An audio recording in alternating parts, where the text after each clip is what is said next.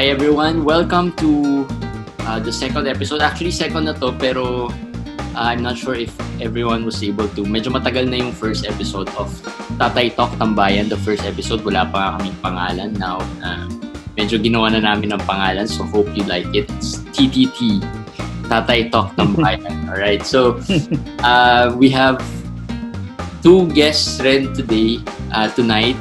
And we have Martin. Martin was the was also the guest we had last time. Hi, Martin.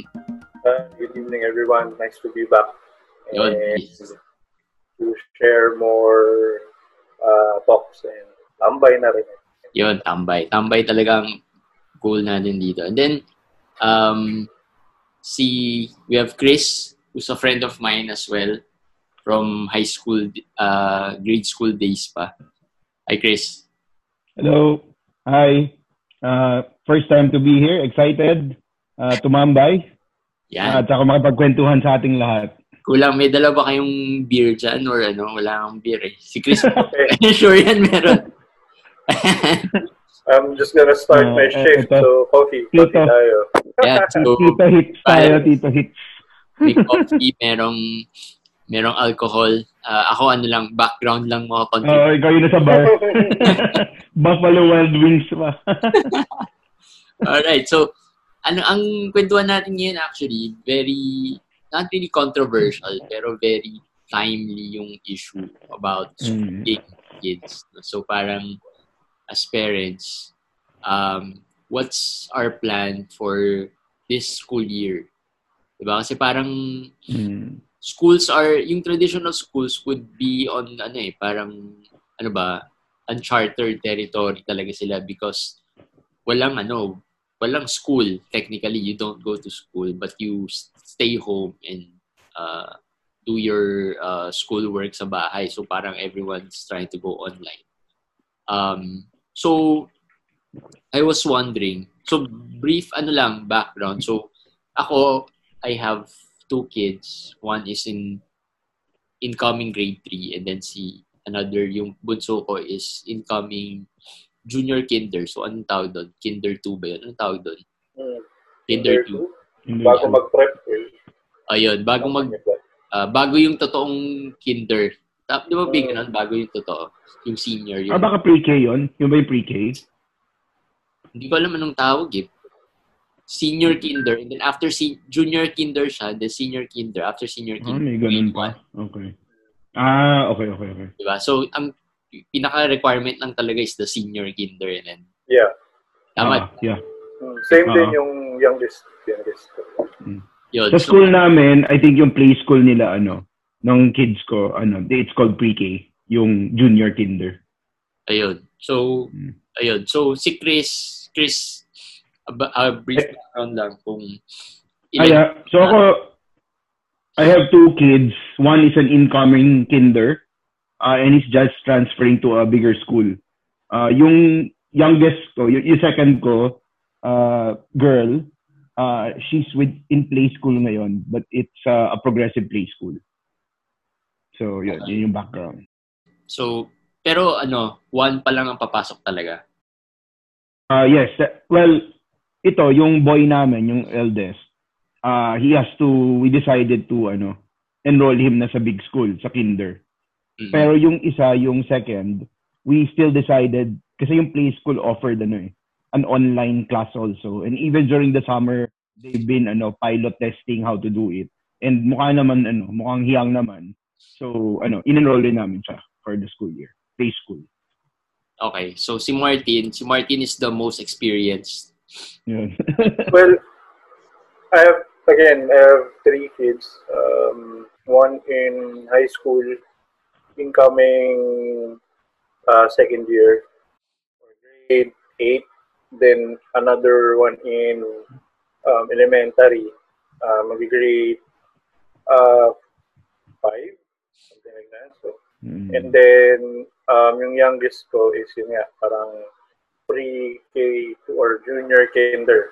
So, before siya lumipat na sa big school.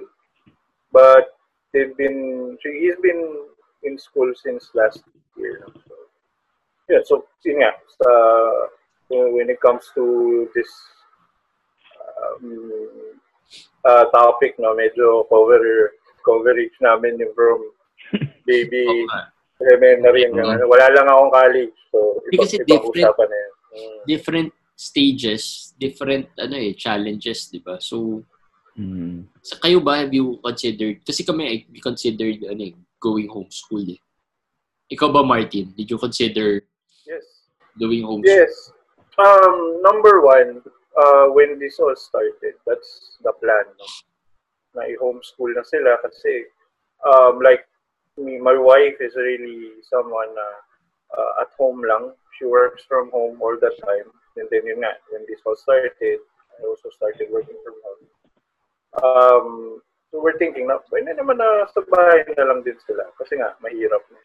But then, we factor they we started to discuss about uh, it with my kids like yung eldest sabi niya eh, ang hirap naman nun kasi nga syempre andun na yung factor ng friends Yeah. andun na yung factor ng um, sports because my eldest is this is a varsity ng football Oo. for their school no? So that's a factor. Again then yun na nga for the, yung second naman ganun din. Meron siyang mga friends doon na uh, like right now hindi naman siya adept pa sa social media. So nakakausap niya lang yon pag nasa school.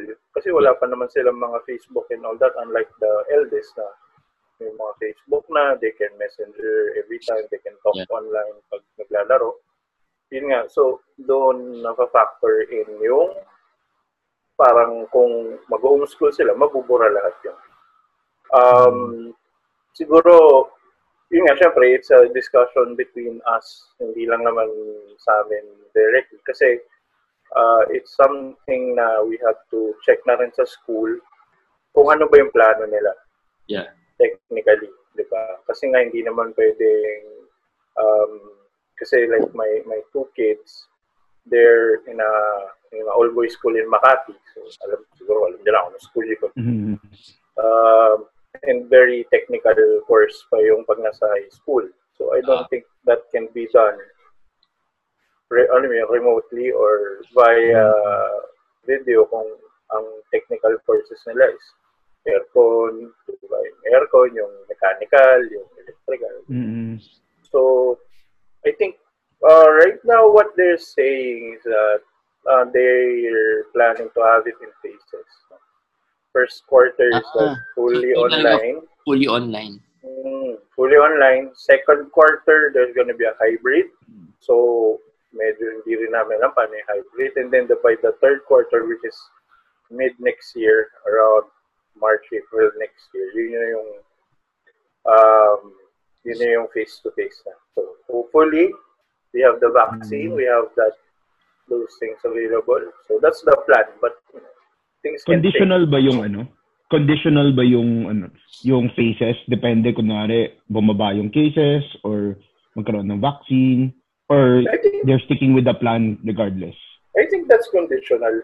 Kasi nga, syempre, Mm, like right okay. now, Yeah. we're, we're thinking na okay na tayo by last end. Pero ngayon, naman yung, Mm. diba? So, let's see. I mean, it's a plan. At least they, they forward something to us. They they gave us a plan. Uh, uh, this is what we're looking at. Uh, the phase is, on a phase on how we can do the school year. So, syempre, maraming nag-react, maraming nag, ano, may maraming parents na nag-pull out, maraming parents Mm. talagang, ano. So, So, so kayo, you're sticking to the, ano, the traditional school going online and ano. I think for now, yeah. Kasi nga, it was a decision na binigyan namin ng weight yung mga anak namin. Yeah. Na, and then, syempre, tinignan din namin yung magiging situation. But they're enrolled, technically. Kasi Mm. nga, karoon ng discussion about if they wanted to go homeschool or full homeschool. Lipat school, lipat everything. And Yeah. ah, talagang they, they had to, they, they really, ano, Even, gusto even nila na, ano, how about dun sa bunso mo? Kasi pag high school and ano and mga mm, school, late grade school, ano na yan eh. They can think on their, somehow they Oo. can think on their own na parang, ay, ayoko niyan. Pero pag na bata. Uh, youngest naman, syempre baby pa naman. I think the only problem we have with that is that ang naging magiging setup naman kasi it's like a school near our house. Diba? Parang maliit na kindergarten Mhm. school na. Okay. Mhm. na magtuturo. What's gonna happen is that online, but ang setup, they will give everything to the parents and yung parents yung magtuturo. Turo. So, yun yung medyo mabigat na parang, teka lang. Diba? So, parang uh, they will give you the syllabus, they will give you the schedule, probably some assignments, and then parang yung parent na yung bahalang kumausap sa anak nila kung how would you like to do this, how to learn. Yeah. Yun yung nakita Kasi walang namin naman. online classes. Walang online Meron classes. siguro twice a week Twice a week. Okay. just to explain na, oh, this is what's Parang- gonna happen for this week. And then, Oo. uh, yung parent na yung mag-follow through kung ano man yung next sessions or yung assignments or yung projects or yung kailangan. So, parang two hours in two days. Mhm. Then, yun. So parang So- ano talaga, homeschooling na rin talaga yung nangyari. Mm, mm, Mhm. parang gano'n. So, na Pero yung two hours na yon may ano, involves other kids. Meaning they get to talk to their classmates. Ganun. Yun yung hindi namin alam pa. No, hindi pa. Kung Okay. magiging per session siya or marami kayo na naka-zoom din. Or, my understanding is that, yun nga, uh, there's a specific time in a day, in a week lang na may session, then everything else, po-provide na nung school dun sa parents. And yung parents yung mag-follow through Mm. for whatever is needed. I think. I think ang common sa ating tatlo is we have, ano, we have kids na, ano, na pre-ele- pre-elementary pa rin. So, Mm. sa amin, sa inyo, Chris, iba yung decision process nyo. Kayo, you strongly considered homeschool talaga eh, di ba? Mm, kasi ah, ang maganda sa situation namin, hindi pa kami, we're not tied to one school or to any community. So, uh, and our kids are young, so hindi pa sila yung strongly attached to, let's say, an institution or friends. So, Yeah. mas, mas flexible. Uh, pero ang ang very ang strong consideration talaga namin is safety. So, any school, you know, start ng mga ECQ, pinag-iisipan na namin yan kasi natenga yung mga ibang applications namin. Ah, sorry, isa lang yung natenga sa UP, UPIS. Uh, and eventually, ngayon, they're trying to continue yung interview pero kailangan physical. So sabi namin, wag na lang. Oo. Ah, pero going back to homeschool, yun, eh, wife ko kasi very, ano eh, very particular sa mga ganyan and masipag siya mag-research. So, in reality, I wouldn't have thought of homeschooling kung hindi niya, hindi siya nag, ano, nagpaka, uh, oo, OC or something about it. And thankfully, it was an option initially kasi yung, ki- yung, kung saan namin ah, pinasok yung ah, eldest namin, uh, wasn't really communicating early days eh. So, hindi namin alam what's going on. So, yun yung time na kinonsider namin yung homeschooling.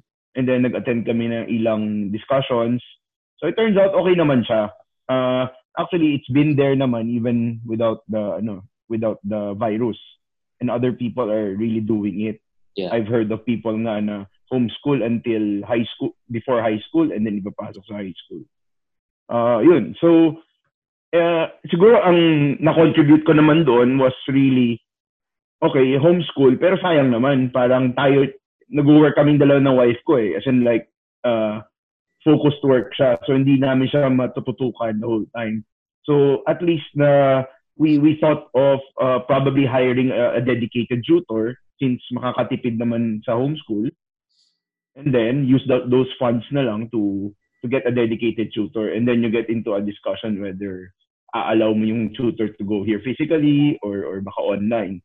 Uh, baka may pwede mo ipatest and then make sure na naka ano siya. Actually, maganda yung idea nung, nung uh, homeschool and then hire a tutor na lang for those na parents na Working. walang time to really do teach the kids eh. Kasi yung homeschool, Mm. yung tuition kasi when we inquired is not as high as yung mga traditional schools eh. Mm. Like 30 lang, di ba? Mga ganun. Mga below 30K. 50 below. More or Mm. less, diba? So, a year. So, malaki yung difference niya from the traditional school. Mm. If wala kang time to teach the the kids, you get a tutor na pwede mo ring bayaran to com- na yung difference nung what you were supposed to pay pag nag-traditional school ka, di ba? Mm.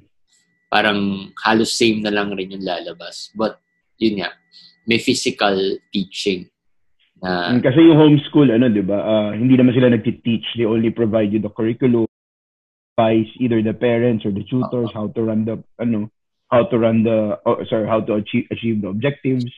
And more administrative sila in terms of accreditation, di ba? Para ma-acknowledge yung... Or an- ano lang sila, if they facilitate lang, they help facilitate lang yung learning ng mga ng mga kids eh, di ba? So, medyo um, magiging mahirap talaga. Pero like sa inyo, Martin, do you, both kayo ng wife mo work? Do you work? Mm. So how, Actually, the, the, the thing about the tuition, no, if we're going into that, sige, uh, prior prior to the controversial yung tuition eh. sobra sobra. Kasi nga prior to we enroll the kids medyo hino-hold off muna namin kasi nga we're discussing we're thinking uh, yung school. Or uh, we transfer them to a different school na same ang tuition pero mas maganda yung ino-offer na homeschool, uh, hybrid, and face-to-face. Mm. Okay. um, actually, kasi we, we heard a lot of other parents, kasi nga, syempre, every every section, every grade yan. And Ah. lal- lalo na for my eldest, magkakilala na yung mga parents. Since kinder, magkakasama yan hanggang ngayon, high school na, magkakasama pa rin. So talagang magkakakilala na yung parents. And a lot of them nagkukwentuhan na, why don't we just transfer our kids to ganito, ganyan, ganyan? Kasi mas maganda doon. Same price, Oo. right? So, they're, they're saying CSA is better, ganyan, ganyan. It's co-ed pa doon, ganyan. Mm. it's, it's something na, na naging discussion talaga the back end, and yung mga parents na nagkukwentuhan regarding those things. Pero yun nga, um, prior to, like, two weeks ago, bigla nila binagsak yung tuition fee. Okay. Ah, So, yung Ah, binagsak? Wow. Mm. binabalik, So, it, it's, it's, number one, it's not, hindi kasi ang plan is to increase for this school year.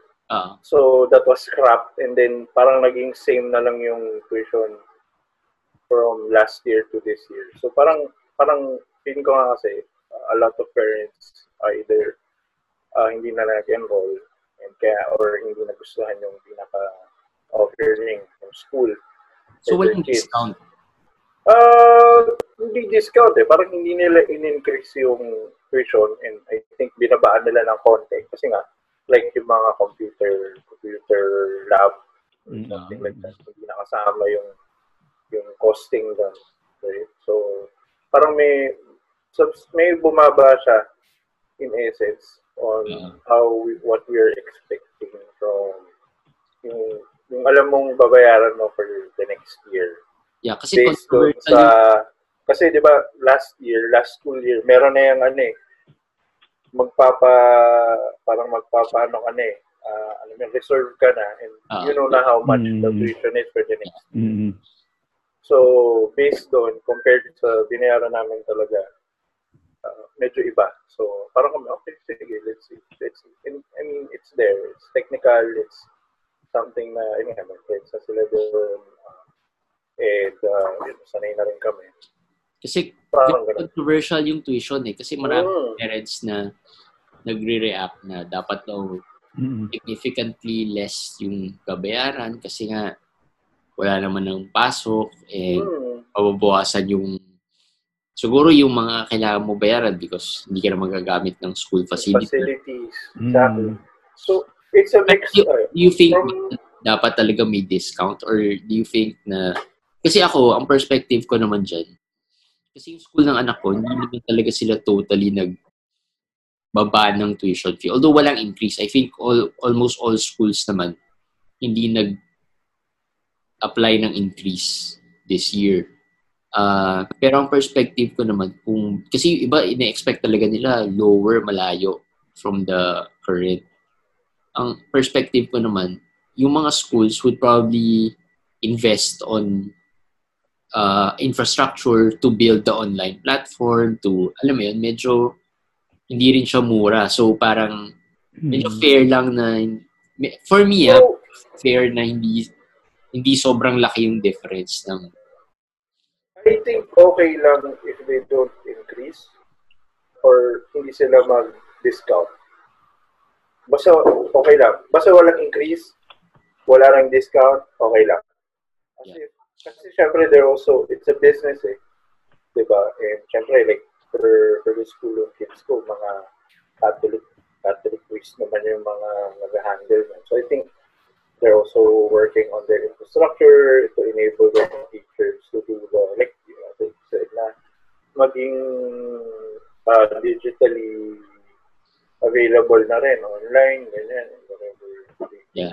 do to, you know, equip their teachers to do the, um, you know, yung, yung, yung future na new normal na sinasabi nila.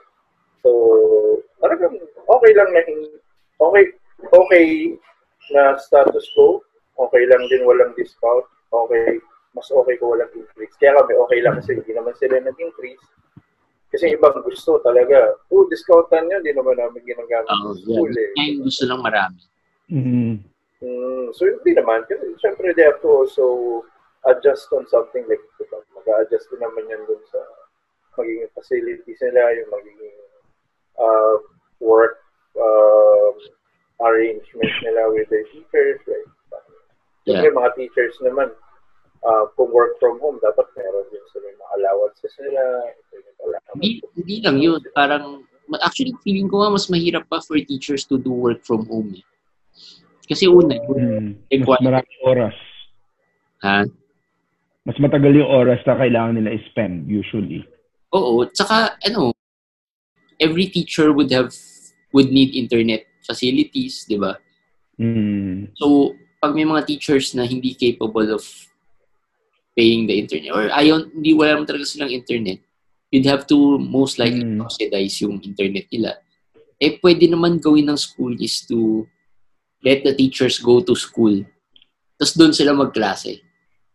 Tapos you pay for the schools, yung school would, lalagyan lang nila ng internet facility yung school na kaya school-wide, di ba? Hindi naman nila mag, hindi naman sila magdidikit-dikit, eh, di ba?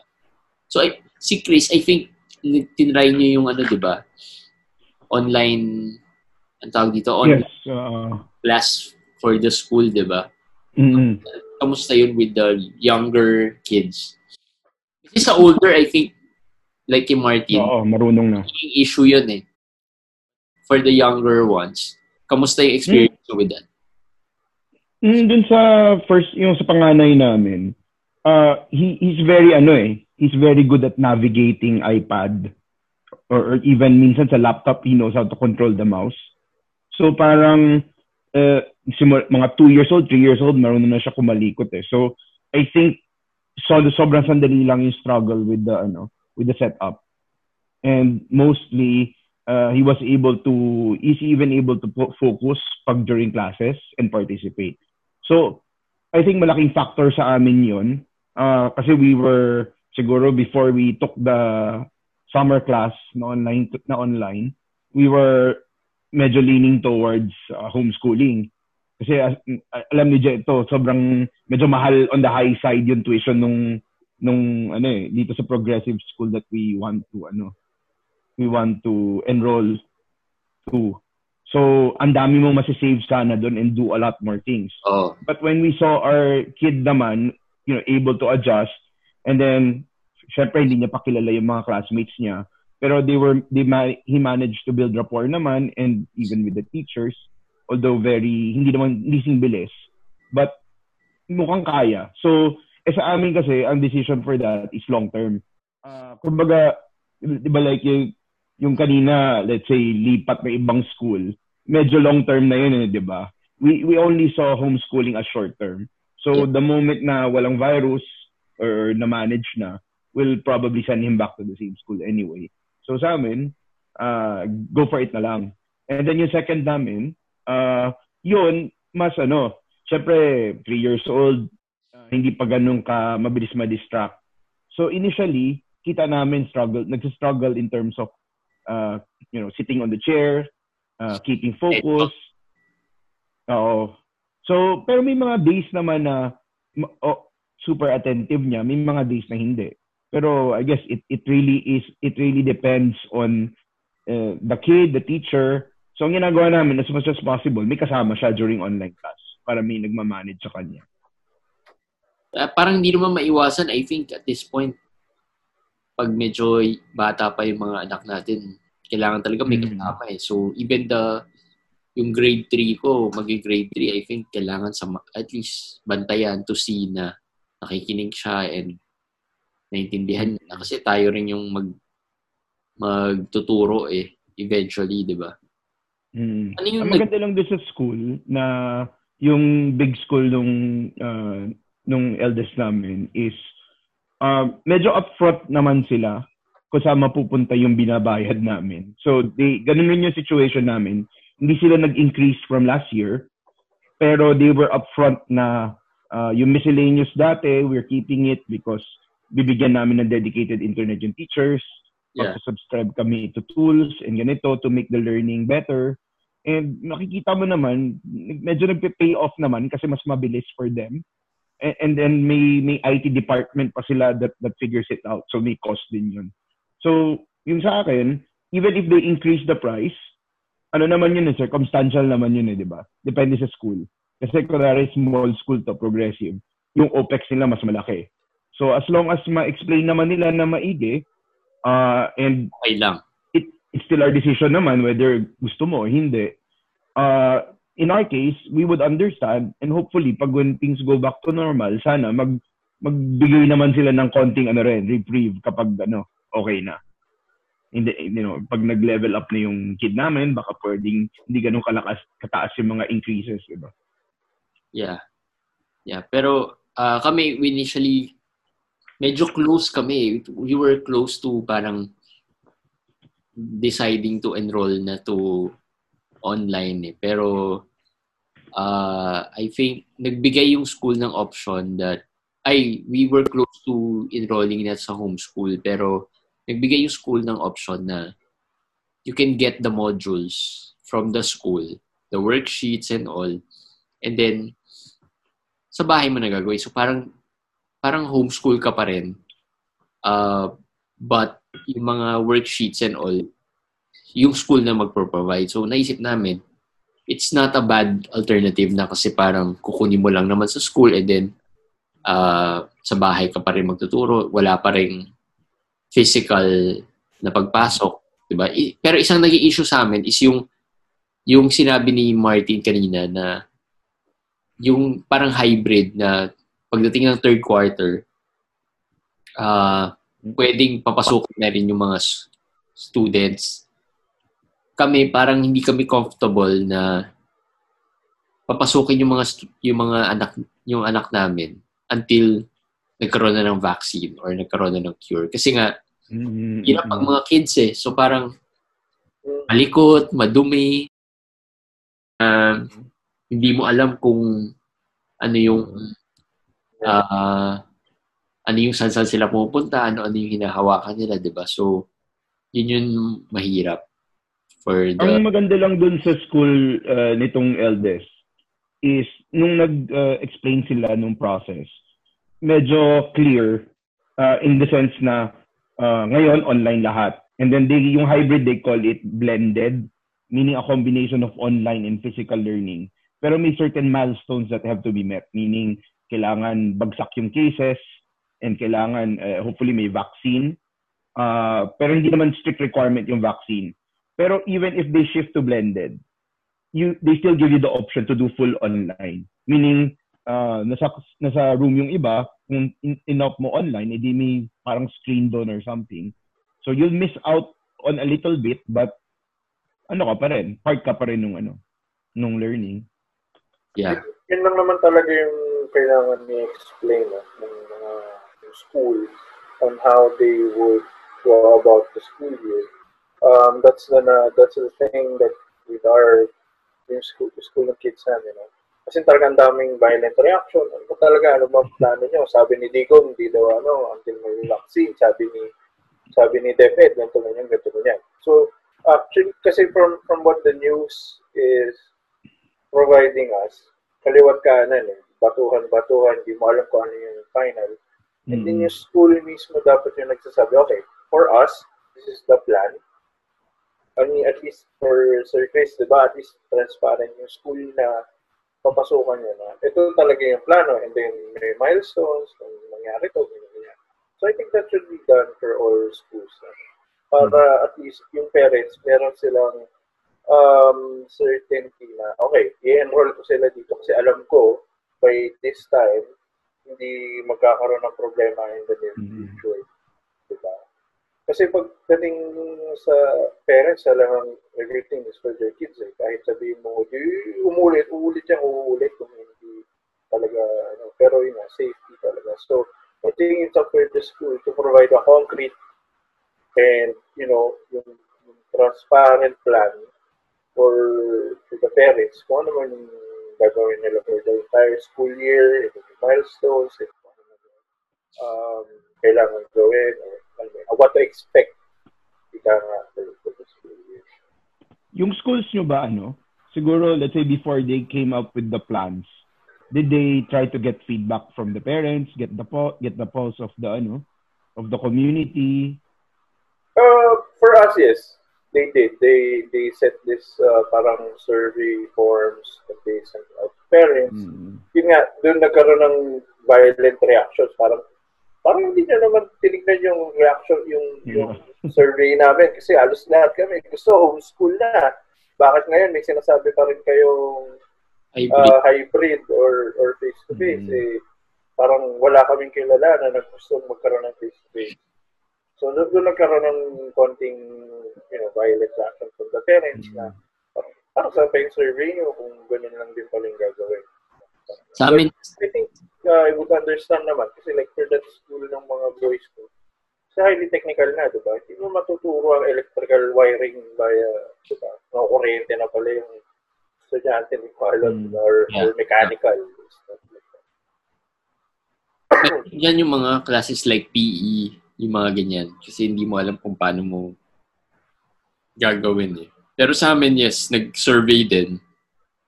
Uh, although mostly yung wife ko naman yung nag, nag sumasagot. So, but they ask parents din naman kung ano yung take nila about it. And, uh, pero yun nga, ang naging challenge is yung anxiety na parang ang tagal bago nakapag-relay ng message yung school kung ano yung plans nila. I guess, uh, for from their perspective, siguro just try to understand them.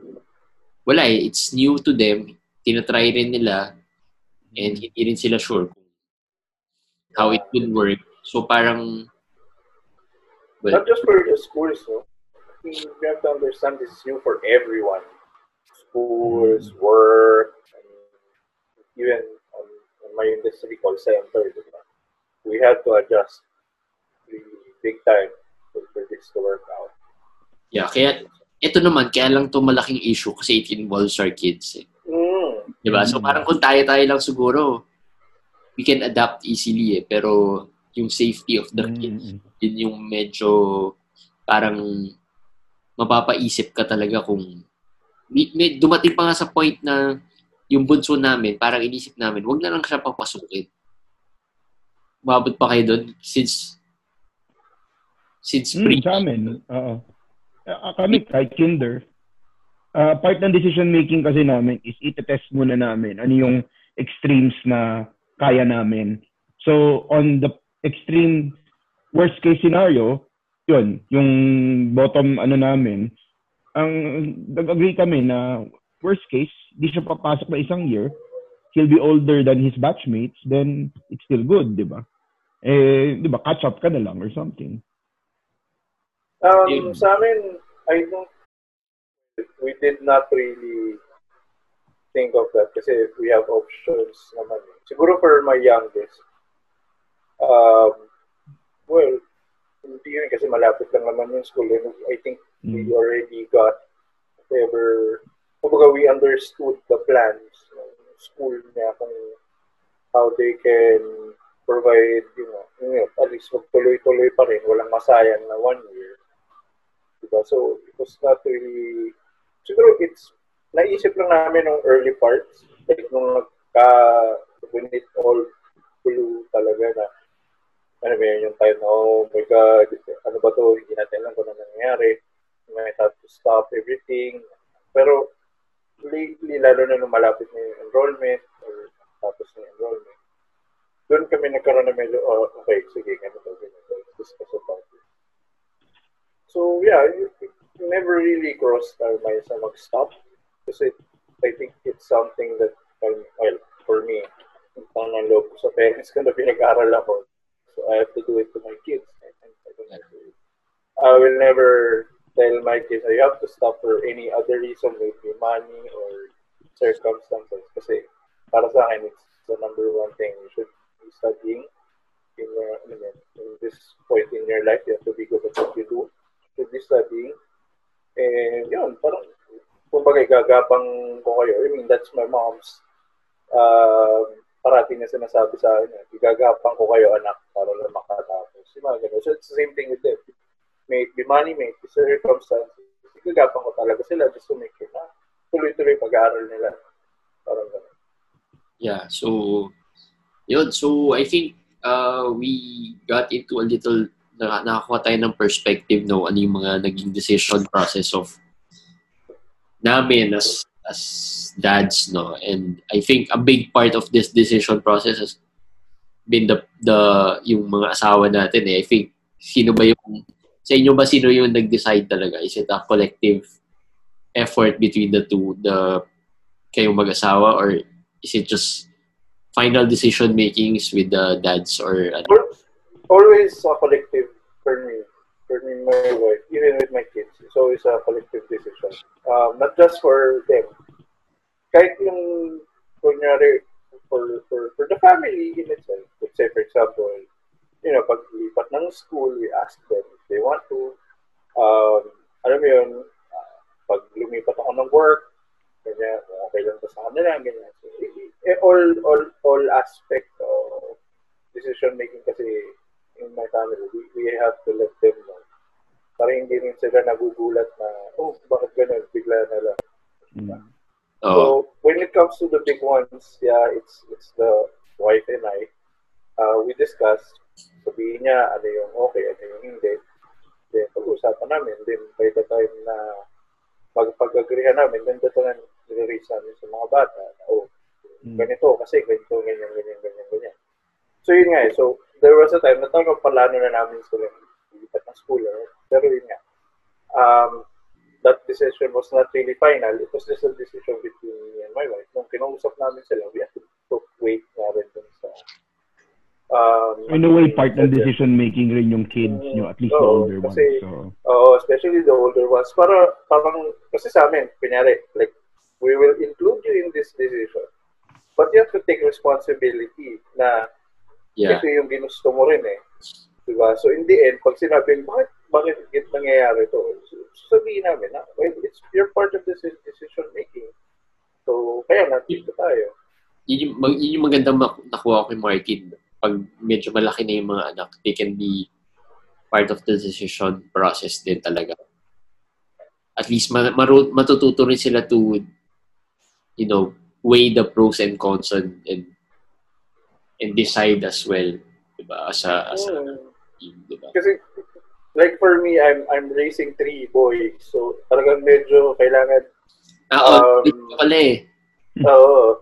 Kailangan talagang uh, you know, have to raise gentlemen out there. Hindi yung alam mo yung mga ano kung ano man yung they will end up with. So I think it's it's something that I'm making sure na once they go up, medyo kaya nila on their own they'll be able to, I mean, even when they're kids, simple as, saan mo gusto mag-birthday, saan mo gusto mag-celebrate ng ganito, anong gusto mo ganito, or Christmas, gusto yung at yung mga ganun lang. Simple, simple mga decision making sa time of Christmas, sa time ng aware sila na hindi yung kung ano yung magiging plan namin ng planeta tayo nila.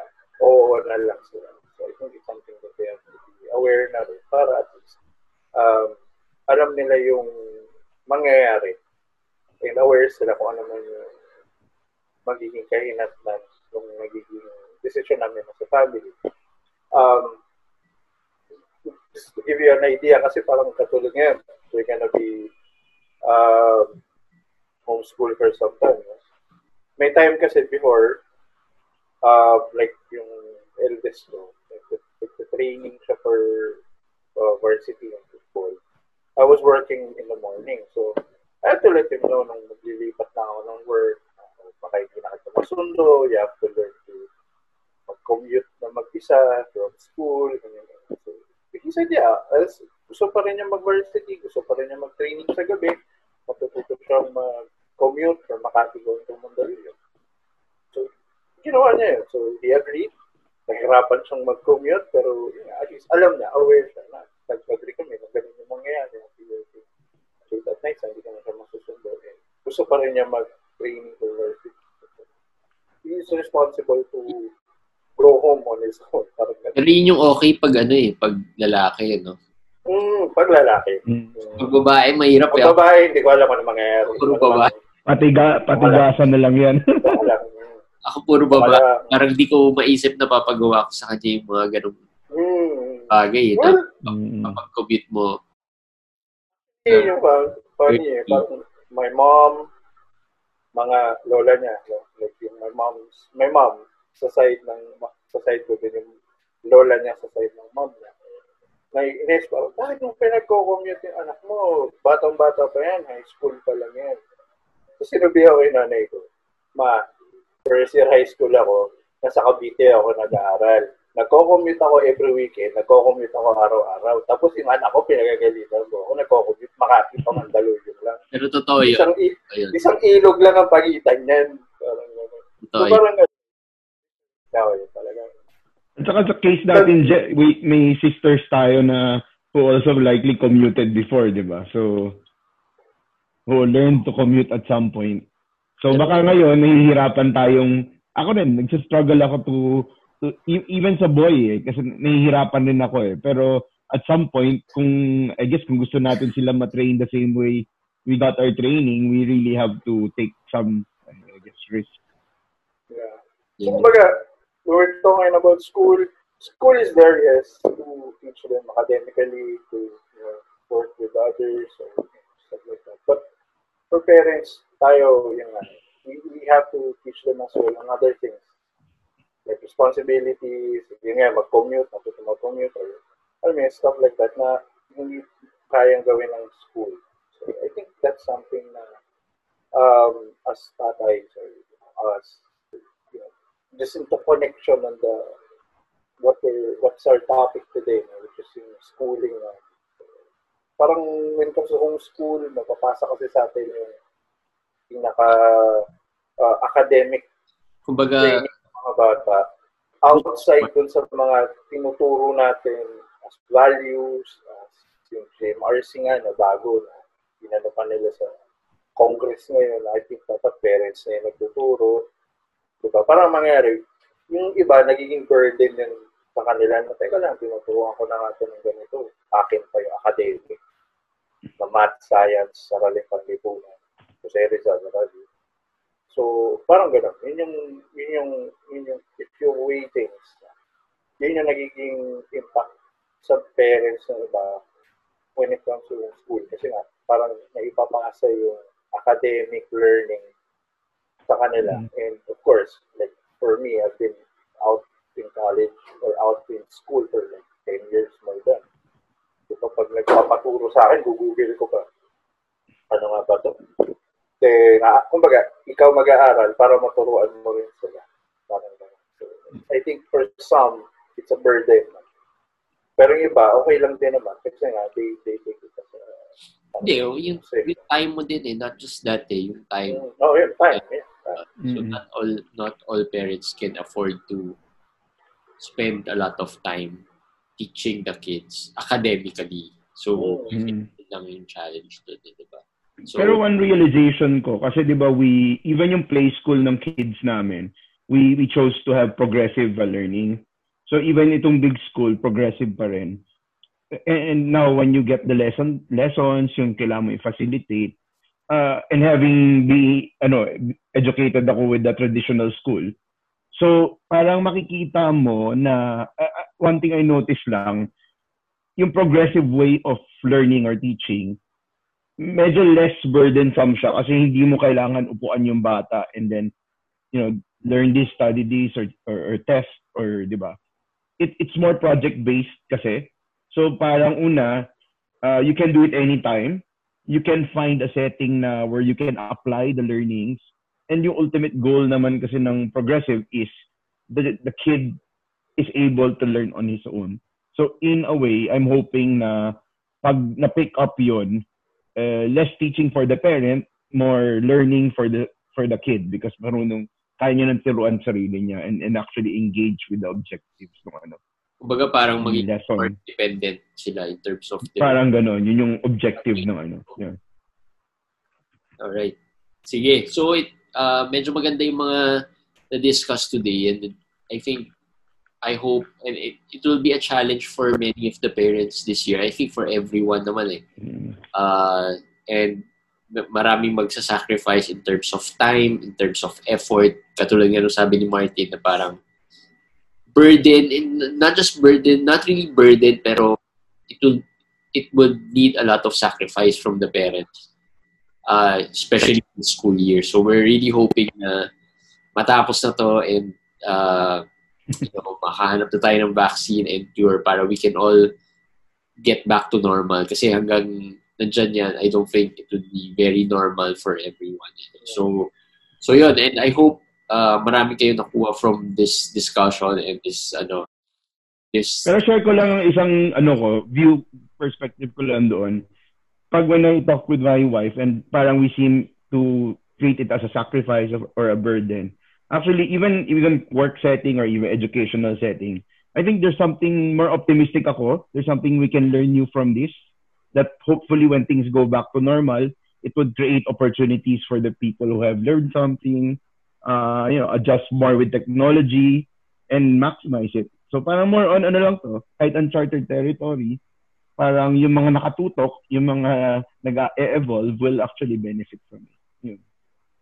Yeah, it's a matter of perspective lang naman eh. Some would see it as a burden, some would might see it as a mm. opportunity and pero either way, I think uh, we'll all be well and good naman after all all these things. Eh. So mm. I everyone would learn would be uh, would be different na rin in terms of perspective and marami rin tayo matututunan from this uh, these things na nangyayari. So, so yon So, uh, that's it for this episode of Tatay Talk ng Bayan and I hope you got something. If you uh, want to share your experiences as well, uh, comment nyo na lang dun sa where I would post this video and the, the podcast, the audio version. So thanks Martin, thanks Chris for joining uh, Thank you. next episode of Tatay Talk Tambayan. Bye guys. Thank you, everyone. Okay, bye.